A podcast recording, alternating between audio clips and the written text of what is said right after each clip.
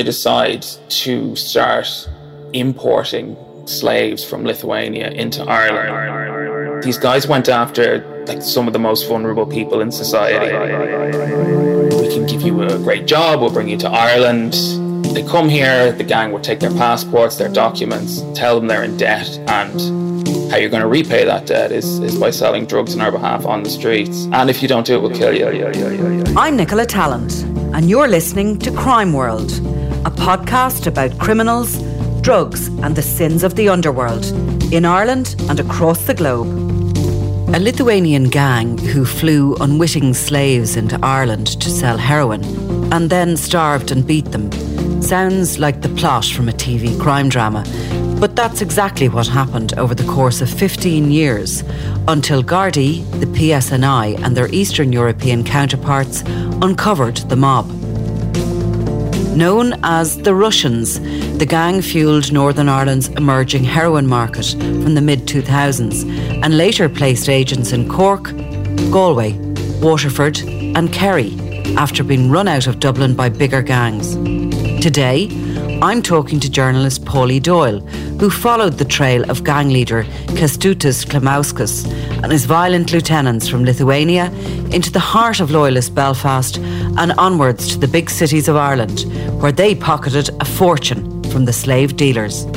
In a lengthy investigation for Vice World News and working with the Organised Crime and Corruption Reporting Project, Paulie drew together the pieces of a story that make for an incredible insight into organised crime in a modern world. This is Crime World, a podcast from SundayWorld.com. Paulie, the UN Office on Drugs and Crime released data in 2019 which showed that the street price of heroin in Ireland is it's pretty expensive here, isn't it? I believe it's the second highest in Europe. Um, and it's even more expensive in, in Northern Ireland. And um, I think one of the reasons that these guys were attracted to the North was because the the profit margins were so high. Mm.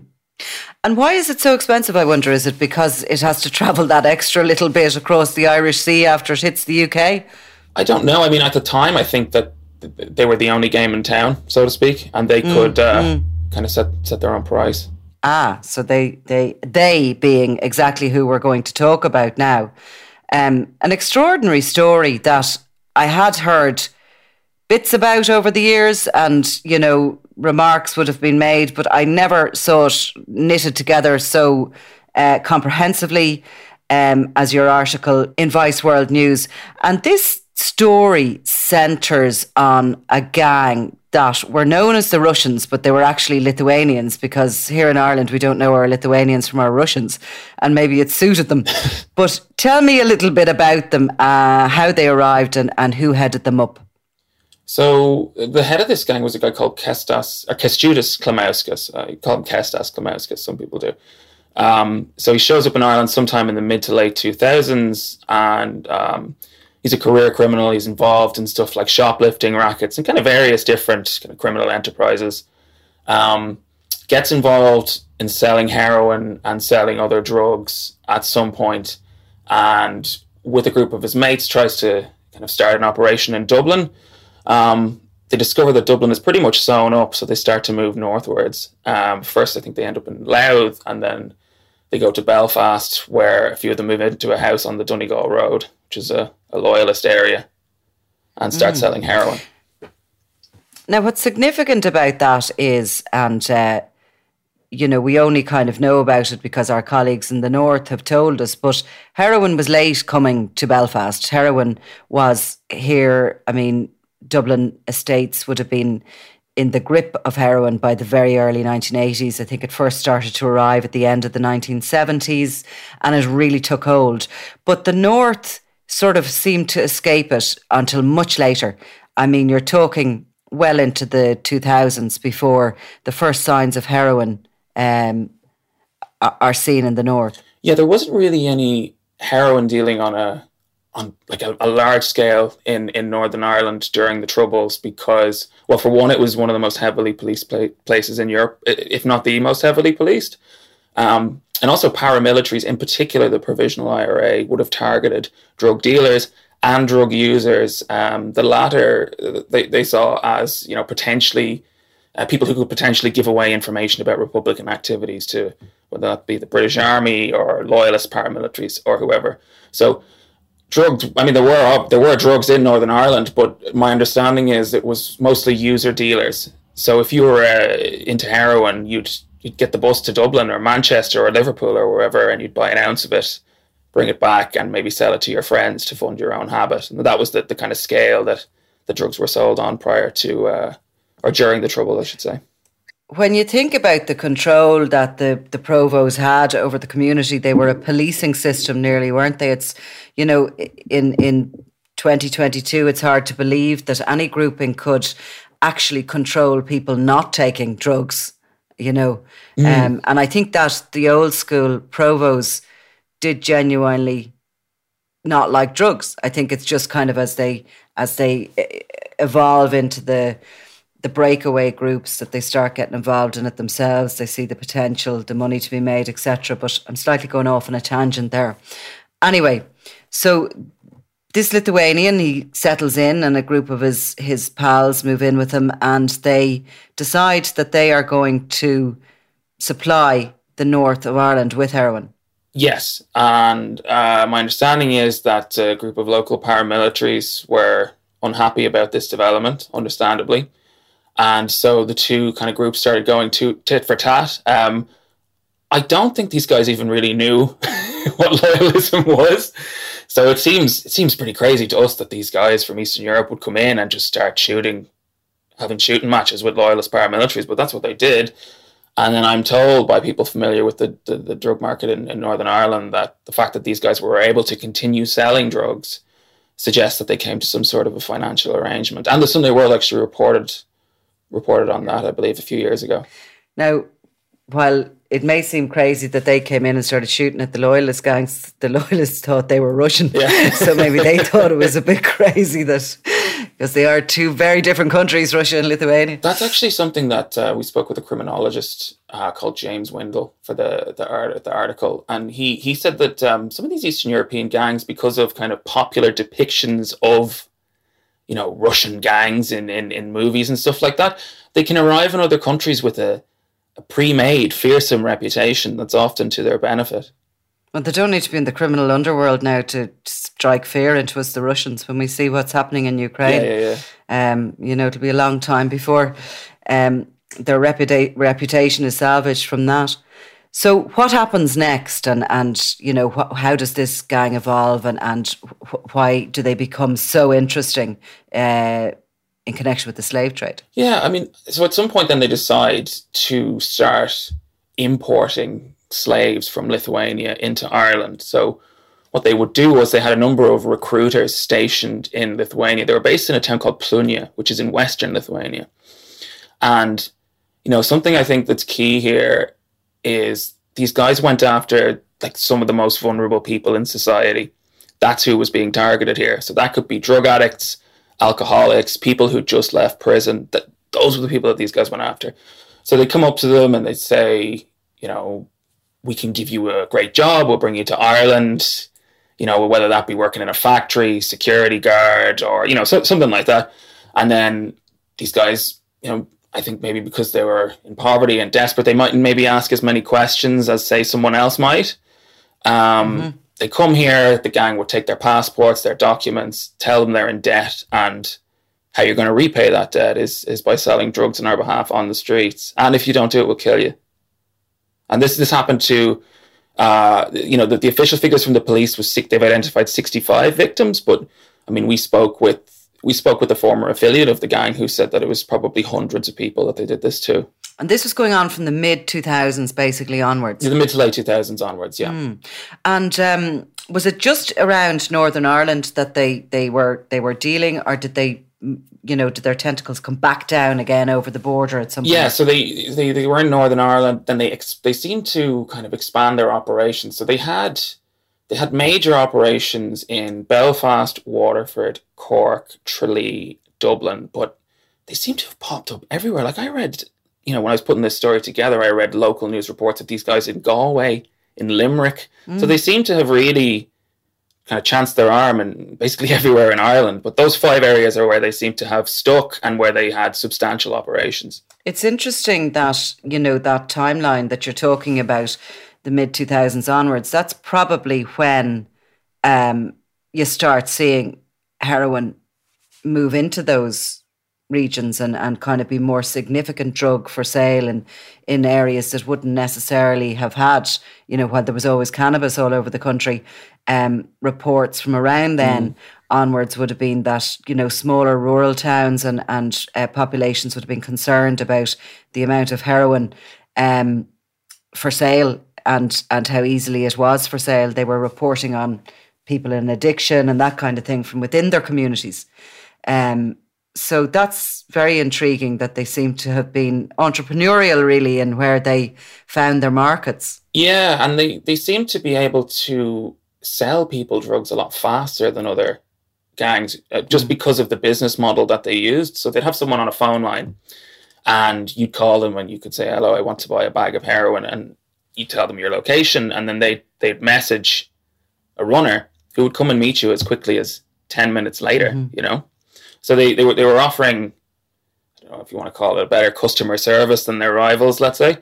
Um, I also think that the the model that they use, where you have these kind of vulnerable people, you know, kind of conveyor belt of vulnerable people going around the island of Ireland selling drugs on their behalf, kind of shielded the higher members from the police because they didn't really have drugs on them that much, is my understanding. Mm-hmm.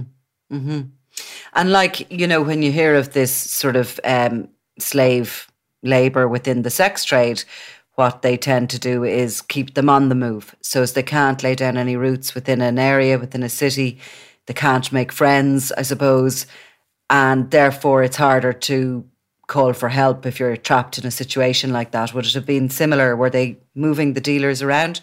Yeah, I mean, there was total control over these guys' li- lives from, as we just said, where they were, but also kind of, you know, even when they ate meals. So these guys were told not to eat meals before certain times because you know that it would be easier to swallow drugs if they were apprehended by the police. Um, so they you know they keep the drugs in their mouth as well. So if you're selling drugs on the streets of Chile or Cork or wherever, and a guard comes up to you, you can just swallow the drugs, and you've nothing in your stomach. So you're able to later regurgitate them, and the gang doesn't lose any money. You know these guys didn't. A lot of these victims didn't have English language skills, and mm-hmm. um, you know they didn't have English, and for whatever reason, maybe they they were afraid to go to the the police. So you're really in a bad situation. You're a vulnerable person. You probably you, a lot of them they deliberately targeted people with no family or friends in Lithuania. You're brought to a strange place where you don't speak the language, and you're also then afraid to go for help um, because you don't know what'll happen if you do. Well, totally understandable. I mean, even somebody with an education doesn't particularly want to go into a police station in a foreign country and go, "Can you help me? I'm a drug dealer. I've been selling drugs." So they, you know, they had them committing the crime, I suppose, which mm. entraps them in itself. Um, so at the top tier here we have Klimauskas. And is he staying largely in the north in Belfast, or is he moving around and policing this? So he did he did move around a bit, but he, he I believe he had an address in in North Strand actually in Crosby's Yard, Dublin. Crosby's Yard Apartments. Yeah, and then in about 2019, he moved back to Lithuania as well, um, where he kind of oversaw a number of businesses that that he started, including a large garage in Plunia. And he was back mm-hmm. and forth between the two countries, but he would have moved around Ireland, overseeing, you know, the various kind of operations in different cities uh, in both the north and, and yeah. Here. And how many others would have been sort of in that top tier with him? So he was at the very top and then he had two lieutenants. It was Andreas Pagoyas, who is dead now, actually. Um, he killed himself um, in Wheatfield Prison in, in January 2021. Um, there was another lieutenant who uh, we've been advised actually we can't name for, for legal reasons. Mm-hmm. Uh, and then beneath them, there were five regionally based supervisors, four of which we named in the article, and then another one we can't actually legal advice. We can't say who he was. And they were all based in the various outposts as such. They had maybe one in Galway, one in Waterford, yeah. one in Kerry, and they were managing the the the, the slave dealers that they had working yeah. there for them. And what sort of money were they pocketing from this? And was there any indication of how much how much money that Klimauskas made out of this over over a period of 15 years really Yeah, I, we understand that he was making like it was probably about ten grand a day. I think he could have been making. Now I don't know whether that was. He told somebody uh, that we spoke with that uh, he was making up to he could make ten grand a day from selling drugs. I don't know if that was personally for him, or if it was the entire that was the operation as a whole. Or it's hard to say, but they made a lot of money. You know? yeah yeah so tell me how did they eventually get caught or what what, what was the sequence of events that sort of maybe police forces in the republic and the PSNI started to join some dots together and realize that they had a problem Um, so in 2017, these guys were referred to Eurojust, um, who I think facilitate kind of uh, cross jurisdictional operations between police forces. So the guards, the PSNI, and the Lithuanian police got together, gathered evidence, and um, you know set about creating a plan to dismantle these guys. Um, it took took about three years. And then in August 2020, there were raids in Lithuania, Northern Ireland, and Ireland, which, you know, put the kind of chopped the head off the group, so to speak, and put the, the leadership in prison. And what was the plan in the in the meantime? In that within that three years, how did that manifest itself? Did they carry out surveillance, or did they do any undercover work, any purchasing of drugs from these guys, or did they try and in some way, you know, get to them to get them to to to talk?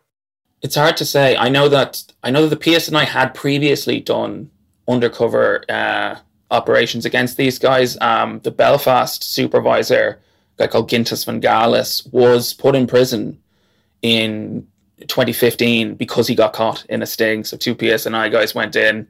They went to a street hmm. dealer and said they wanted to buy a large quantity of heroin. So then he showed up and met them in a pub and told them he was gone by the name Russian Anton. Bought them a few hmm. pints, gave them an ounce of heroin and, or whatever it was, and then they arrested him. And I think he ended up doing he got 42 months, 21 in prison, and then 21 on supervised release. And no doubt got straight back into it as soon as he got out. It would appear. It would appear so. Yeah. So the hmm. next time he pops up, then he's in Tralee in early 2020, and he's handed a fake driver's license to the guards, and he's driving around with no insurance as well. Um. So yeah, he. I think as far as I know, he just went straight back into it as soon as he got out of prison.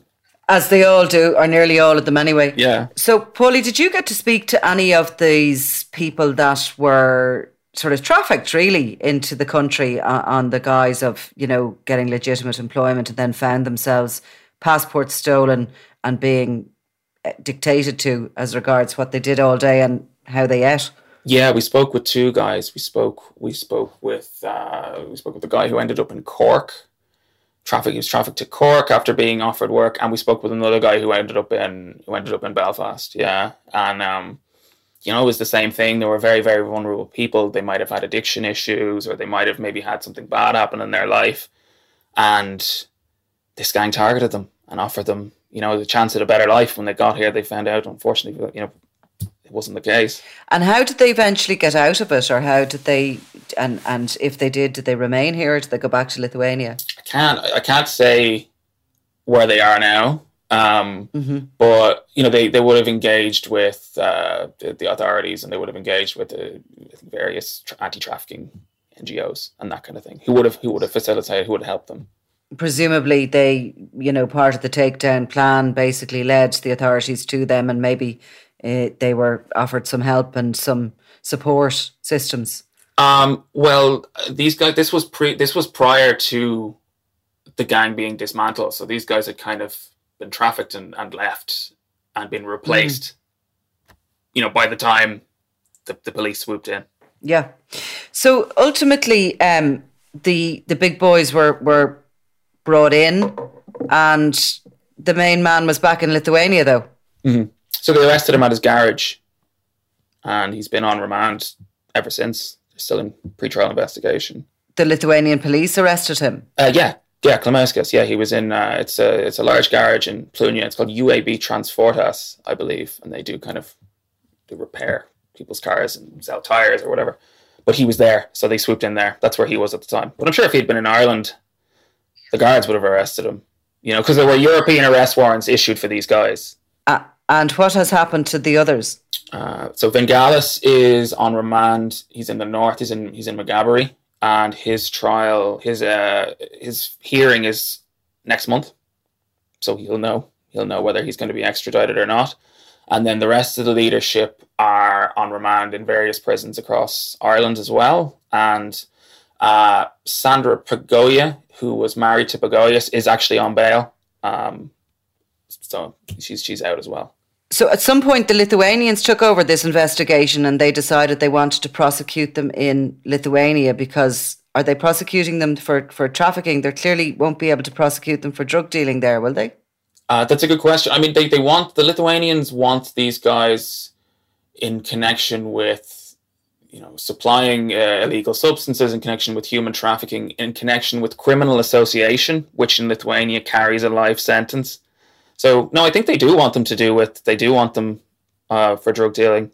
Yeah, in, in Lithuania, yeah. So they're able to do that even though the dealing happened in a different territory. I think it was determined that because everyone involved was Lithuania in Lithuania, and because a great deal of kind of the you know the deceiving the people happened in Lithuania, even though the people were brought to, to Ireland and Northern Ireland, that they, they would just they would they would prosecute them in Lithuania. You know, but you could equally prosecute them here. Yeah. No. Interestingly enough, there was a another case not involving drugs, but involving the Romanian gang had sent over a group of workers to Ireland and had treated them very badly, paid them nothing, taken their passports. Similar type of a situation, except they were working them on farms. Yeah. And they were also prosecuted back in Romania for the crimes that occurred here in Ireland. So it's just um, it's just an interesting way of being able to um, to do that. I'm not 100 percent sure we'd be able to do that in in Ireland if if the crimes had happened in a different jurisdiction. Yeah, I mean, some of the some of the guys are. So there's a guy who was in Tralee, Rokas Vencius, who was a supervisor. He's currently serving an Irish sentence related to drug dealing, after which he will be extradited. Um, so and these further charges involving probably organised crime. Exactly. Yeah. Yeah. Yeah. Mm-mm.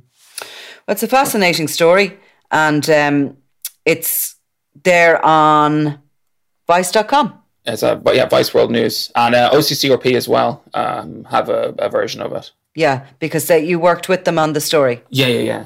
So the Organised Crime and Corruption Reporting Project is a consortium of investigative journalism centres from around the world, and we worked with Siena, which are uh, which are a Lithuanian investigative journalism centre, and uh, they helped us with the story. They Migla and Sharonis, they did a fantastic job uh, finding out everything to do with the Lithuanian end of this story. When you're trying to work on something that's a bit trans global, it's always great to to partner up with journalists in different countries, and mm. you get you get a, a much broader look at, at the story. So, look, for, for today, Paulie Doyle, thank you very much. Thanks for having me.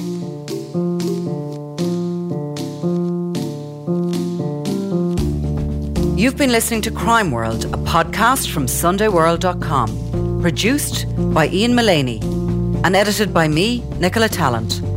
If you like the podcast and love true crime, why not download the free SundayWorld.com app? For lots more stories from Ireland and across the globe.